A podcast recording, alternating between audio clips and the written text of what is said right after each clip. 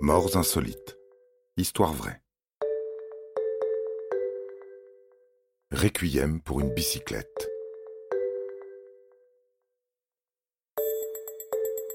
Que peut-on bien faire lorsque l'inspiration vient à manquer? Lorsque le cerveau est en panne sèche et que le syndrome de la page blanche survient Comment s'en sortir? Eh bien, trois solutions reviennent le plus souvent.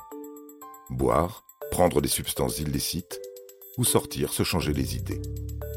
C'est cette dernière option que choisit Ernest Chausson pour retrouver la flamme.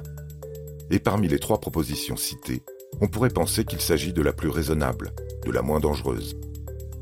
C'est pourtant celle qui va lui coûter la vie.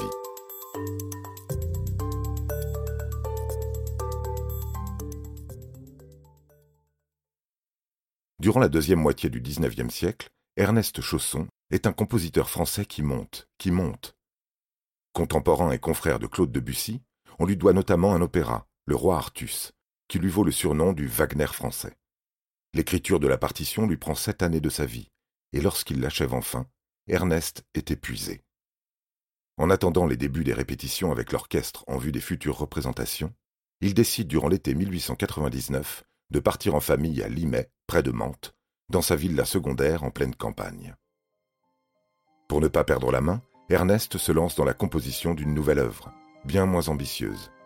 Un simple quatuor à cordes qui lui pose tout de même quelques soucis lors de la première semaine. Le musicien établit alors un programme strict. À la fin de chaque journée de travail, il s'octroie une promenade le long de la Seine. Le 10 juin, vers 6 heures du soir, il met donc de côté sa plume, ses portées et enfourche sa bicyclette, accompagné de sa fille aînée, Étiennette.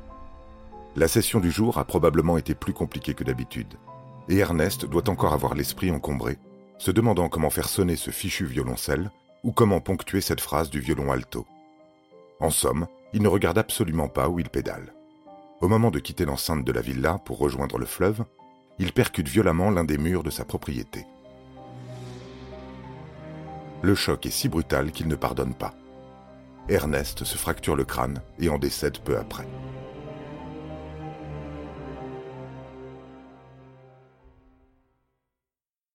Il ne jouera jamais le roi Artus devant un public et devra compter à titre posthume sur son ami et confrère musical Vincent d'Indy pour faire vivre son opéra et finir au passage le quatuor à cordes.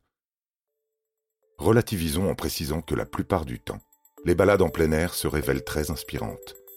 Marcher, être actif, faire du vélo, ça fait circuler le sang et les idées. Mais s'il vous plaît, regardez vraiment où vous pédalez. Portez un casque ou assurez-vous d'avoir un ami tel que Vincent d'Indy pour achever le travail que vous avez entrepris avant de mourir.